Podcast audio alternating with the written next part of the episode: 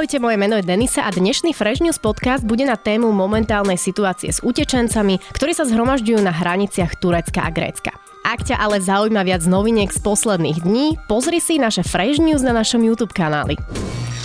Dnešný Fresh News podcast ti prinášajú Refresher benefity. Ak máš aktivované predplatné Refresher Plus, automaticky získavaš prístup ku skvelým benefitom, ako napríklad 5 eur na jazdu hopinom, 1 plus 1 listok zdarma v sieti Kin Cinemax či parádnu zľavu na nákup vo Foodshope. S predplatným Refresher Plus tak získaš viac ako zaplatíš. Všetky skvelé ponuky nájdeš na stránke refresher.sk lomka benefity. Dnes sa budem rozprávať s kolegyňou Tinou Hamarovou o tom, že na hraniciach Turecka a Grécka sa zhromažďuje tisíce Sýrčanov, ktorí sa snažia utiecť eh, s vojnou zmietanej krajiny do Európy. Tina, ahoj. Ahoj. No, situácia s utečencami bola taká najkritickejšia u nás asi v roku 2015, uh-huh. kedy do Európy prišlo cez milión utečencov. Je to taká téma, ktorá do istej miery polarizuje spoločnosť. Prečo v posledných dňoch opäť čítame správy o tom, že sa do Európy ženie vlna migrantov. Čo sa presne deje na tých hraniciach Turecka a Grécka? Tak za posledných pár dní, najmä cez víkend, sa na hraniciach objavilo niekoľko tisíc utečencov. Myslím, že tam v pondelok večer boli tie čísla okolo 24 tisíc ľudí, ktorí sa tam zhromaždili. A sú to ľudia, ktorí využili ako keby situáciu, ktorá sa cez víkend stala. Pretože turecký prezident Erdoğan oznámil, že ako keby otvára tie hranice, sprístupňuje hranice z Turecka do Európskej únie, pretože už ďalej nechce dodržiavať zmluvu, ktorú mal s Európskou úniou o tom zadržiavaní utečencov. Jednoducho si povedal, že už to nezvláda, že nie je spokojný, ako sa k ním Európska únia správa a proste tú hranicu otvoril. Takže vlastne preto tí ľudia ako keby zacítili možnosť dostať sa na to lepšie miesto, kam chceli ísť a sú tam teraz. My hovoríme, že tam čaká teda tisíce sírčanov, že sa tam zhromažďuje tisíce sírčanov, ale nie sú to asi len ľudia zo Sýrie. Kto ano. všetko sú to? Áno, podľa toho, čo mi včera hovoril jeden odborník práve na Turecko jeho politiku z katedry medzinárodných vzťahov z Masarykovej univerzity, tak nie sú to práve len Sýrčania, ktorí utekajú z vojnou zmietanej krajiny, ale je tam práve že aj veľa takých ekonomickejších migrantov, eh, napríklad z Afganistanu, z Bangladešu či z Pakistanu, ktorí vlastne dlhodobo sú v tých utečeneckých táboroch v Turecku. Reálne Turecko má naozaj milióny utečencov, ktoré ako keby sa tam zgrupujú na ceste do Európskej únie a, a vlastne oni chcú ísť za lepším životom. Mm-hmm. Takže je pravda, že ich tam je viacej ako keby tých ostatných. Čiže vysvetlíme asi ten hlavný rozdiel medzi utečencami a teda ekonomickými migrantami. Tí utečenci sú asi ľudia, ktorí naozaj utekajú z krajiny, kde sa nedá žiť, Áno. kde je vojna, alebo teda z krajiny, v ktorej sú ohrození na živote. A ekonomickí migranti sú ľudia, ktorí utekajú asi za lepším životom do tej Európy, kde by si mohli možno lepšie zarobiť, mali by lepšie podmienky na prácu. Áno, presne tak. Naozaj tí sírčania ako keby majú dokonca podľa medzinárodného aj vnútroštátneho práva Európskej únie, krajín Európskej únie právo byť presídlení, pretože sú ohrození na živote, ich rodiny sú ohrození na živote. V Syrii predsa stále prebieha vojna a dokonca teraz nedávno v Idlibe tam boli akože veľmi také agresívne boje, kde zomreli aj nejakí tureckí vojaci a vlastne aj to celé vyeskalovalo tú situáciu, prečo turecký prezident urobil to rozhodnutie, ktoré urobil. A tí ekonomickí migranti, ako som už spomínala, naozaj čakajú kým sa budú môcť dostať do krajín, kde im niekto povedal, že sa im bude žiť lepšie, počuli že tam berú utečencov a tak ďalej, že oni sa ako keby snažia proste nájsť ten lepší život, ako to v podstate robí aj hoci kto iný, aj veľa Slovákov migruje za lepším životom do zahraničia. Takže sú to skôr takíto tí migranti, ale treba pripomenúť, že samozrejme situácia v krajinách ako je Afganistan či Bangladeš je naozaj bezutešná. Sice tam nie je otvorený vojnový konflikt, ale ľudia tam žijú na hraniciach chudoby a tiež sú ohrozovaní napríklad v Afganistane rôznymi teroristickými skupinami a tak ďalej. Čiže to nie sú bezpečné miesta na život život úplne. Do akých krajín majú utečenci namierené? Majú to premyslené, alebo čisto idú len o, za tým, aby sa dostali do Európy? Toto naozaj neviem. Ja som kedysi, keď bol práve v roku 2015, tak som reportovala z Nemecka počas tej utečeneckej krízy a rozprávala som sa s utečencami a veľa z nich bolo zo Sýrie, veľa z nich mierilo do Nemecka, pretože tam napríklad už mali nejakých členov rodiny lebo tá utečenecká kríza síce bola vyhrotená v roku 2015 a 16, ale to nie je žiadna nová vec, že ľudia migrujú, to sa deje proste stále, ale nie tak nárazovo. Čiže niektoré tie rodiny vyslovene išli za synom, za manželom, ktorý už v Nemecku žil a to Nemecko bolo pre nich ako by taká vysnívaná krajina. Čo vyeskalovalo tú situáciu, že naozaj ten turecký prezident Erdoğan, ako hovoríš, bol pod takým tlakom, že musel otvoriť tie hranice? Kvôli čomu to urobil? Tak došlo tam k takému vojenskému konfliktu opäť na hraniciach Sýrie a Turecka pri meste Idlib, kde zahynulo, bolo zabitých niekoľko desiatok tureckých vojakov, čo teda vyslovene vyhrotilo tú situáciu a prezident si povedal, že keďže Európska únia im ako keby nepomáha v tom boji s Asadom a so Sýriou a nemá tam žiadneho spojenca, tak e, skúsi na nich zatlačiť ako keby takýmto spôsobom. A že poruší tú zmluvu, ktorú mal uzavretú s Európskou úniou od roku 2016 o pridelovaní migrantov.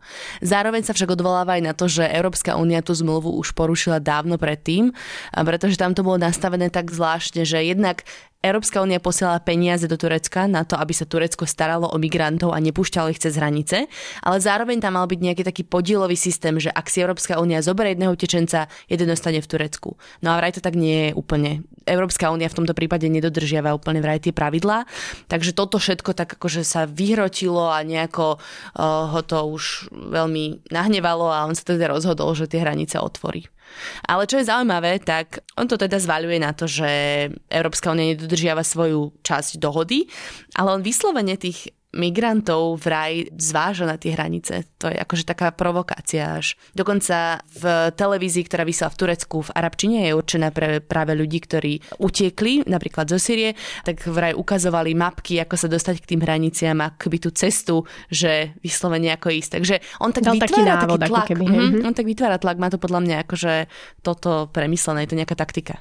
Ako sa k tomu stavia Brusel teraz? Už sú nejaké opatrenia alebo boli nejaké zasadnutia? Áno, boli. Myslím, že v stredu bolo zasadnutie v Bruseli ministrov vnútra, ktorí akože riešili situáciu. A takisto v piatok napríklad bude zasadnutie ministrov zahraničných vecí. Ale medzi tým ešte začiatkom týždňa sa na grécko-tureckých hraniciach zastavili lídry Európskej únie a tam vlastne vyjadrili podporu gréckému premiérovi a takisto vyčlenili 700 miliónov eur z rozpočtu Európskej únie na to, aby mohli Gréci posilniť túto ochranu hraníc. A myslím, že tam dokonca boli aj nejaké také hmotné veci, ktoré riešili, že im darovali pobrežnú loď, 6 kontrolných člnov, dve helikoptéry, lietadlo, nejaké vojenské vozidla s termovidením a takisto aj nejakých ľudí, ktorí budú pomáhať strážiť tú približne 200 kilometrovú hranicu medzi Tureckom a Gréckom. Medzi utečencami sú určite aj deti, ženy alebo teda starší ľudia. A ako sa pomáha týmto ľuďom? Pomáha OSN dostatočne nejakými prostriedkami alebo... No je to problém, lebo sú rôzne neziskovky, ktoré sa snažia pomáhať, ale z tej greckej strany. Lenže z tej greckej strany sa ako keby k tým ľuďom, presne kde sú aj rodiny s deťmi, nevedia dostať, takže je to také váhavé. No a je problém, že naozaj na tých hraniciach je zima, teraz dokonca tam majú drieť mrazy, takže tie rodiny, tí ľudia si tam snažia stavať nejaké príbytky, snažia sa tam nejako prežiť. Napríklad Medzinárodná organizácia pre migráciu v spolupráci s nejakými partnermi, ktorí sú priamo z tých krajín z Turecka, z Grécka. Distribujú termálne prikryvky, jedlo, vodu a zraniteľným osobám poskytujú nejakú takú základnú humanitárnu pomoc. A ako som už spomínala, tak migranti sú naozaj vystavení nepriaznivým poveternostným aj vôbec teplotným podmienkam a teda podľa toho, čo mi písali z Medzinárodnej organizácie migráciu, tak nemajú ani dostatok pitnej vody a potravín. Takže je tam určite priestor na zlepšenie. Utečenskej otázky sa chytajú aj politici. Už si zachytila nejaké informácie možno na dezinformačných weboch, mm-hmm. čo sa šíria, alebo či sa šíri nejaká taká panika už na Slovensku, že už prichádzajú zase milióny utečencov k nám. Áno, áno. Už vo všeobecnosti som si všimla napríklad na Facebooku, ľudia teraz zdieľajú informácie o tom, ako tu idú hordy migrantov a to vyslovene hovorím o vlastnej skúsenosti, ktorú som zachytila medzi svojimi priateľmi, takže už som sa ja stala ako keby súčasťou tejto komunikácie, vysvetľovať ľuďom, že to tak nie je. Treba povedať, že to nie sú žiadne hordy, to sú normálne ľudia, ktorí proste sú v zúfalej situácii, dostali ako keby nejakú šancu na to zlepšiť si život a teraz čakajú na tých hraniciach, ale nie sú to fakt, že milióny. Ako som spomínala na začiatku, aktuálne tých ľudí ktorých zastavila grécka policia približne 24 tisíc a aj keby to nejako vieskalovalo úplne hrozne, tak by to nemalo byť naozaj také vážne, ako to bolo v roku 2015. No a tie dezinformačné weby ako keby pracujú s takými nástrojmi, že dajú na obyčajnú správu, ktorá hovorí o tom, že grécka policia zastavila tisíc ľudí na hraniciach, alebo grécka policia použila slzný plyn voči migrantom, také tie bombastické titulky agresívni utečenci museli zasahovať slzným plynom. Niečo v tomto zmysle, oni pracujú s tou emóciou a pritom tá správa je úplne obyčajná, nie je to nič žiadne bombastické, ale akože oni to tak vyhajpujú tým titulkom. Takisto som si všimla na tých dezinfoweboch, že často dajú titulok, že už idú utečenci a použijú napríklad nejakú udalosť alebo opisujú udalosti z roku 2015. To som si teraz napríklad všimla, že napadli utečenci hraničiarov, čo sa tento rok nestalo, ale stalo sa v roku 2015, ale oni to vydajú ako novú správu a snažia sa ako keby na tom vystrašiť tých ľudí. Hrozí nám utečenecká kríza ako v roku 2015? Hrozí niečo reálne Slovensku? Podľa toho, čo mi hovoril ten známy z katedry medzinárodných vzťahov, tak je možné, že sa sem tí utečenci dostanú, je možné, že sa to bude dať nazvať migračná kríza, ale určite nie v takom silnom údere, ako to bolo v roku 2015-16.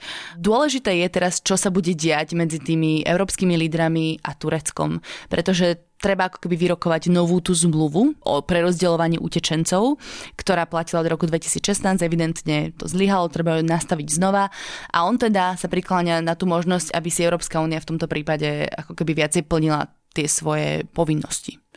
Ja som sa na to pýtala aj na ministerstve zahraničných vecí. Tam mi v podstate odpísali, že oni sú stále proti kvótam akýmkoľvek, čo bol kedysi taký návrh veľmi diskutabilný medzi krajinami Európskej únie, ale teda, že situáciu pozorne sledujú a vlastne asi sa o tom bude rokovať v piatok na tom stretnutí ministrov zahraničných vecí. Takže je to také otvorené, ale určite tam treba dialog medzi Tureckom a Európskou úniou, lebo tak prezident Erdoğan je teraz nahnevaný, takže ide ako keby napriek.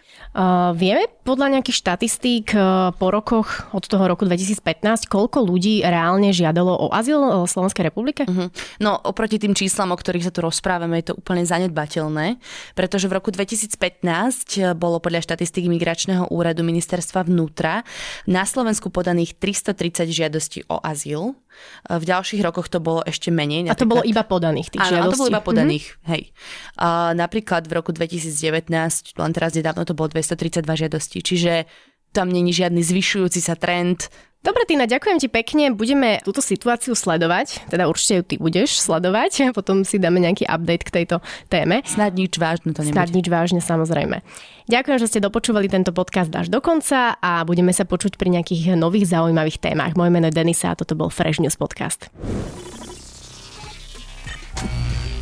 Ja len na záver pripomeniem, že dnešný Fresh News podcasti priniesli Refresher benefity. Ak máš aktivované predplatné Refresher Plus, automaticky získavaš prístup ku skvelým benefitom, ako napríklad 5 eur na jazdu Hopinom, 1 plus 1 listok zdarma v sieti Kin Cinemax, či parádnu zľavu na nákup vo food shope. S predplatným Refresher Plus tak získaš viac ako zaplatíš. Všetky skvelé ponuky nájdeš na stránke refresher.sk lomka benefity. Podcast Fresh News vychádza každý pondelok a štvrtok a ty sa nezabudni prihlásiť na jeho odber na Spotify alebo v apkách Apple a Google Podcasty. Ak by si mal akékoľvek návrhy alebo pripomienky k podcastom, napíš nám na adresu podcasty.refresher.sk. Aj tento podcast vznikol vďaka Refresher Plus. Pridaj sa k predplatiteľom aj ty a podpor tvorbu kvalitného obsahu na www.refresher.sk lomka plus.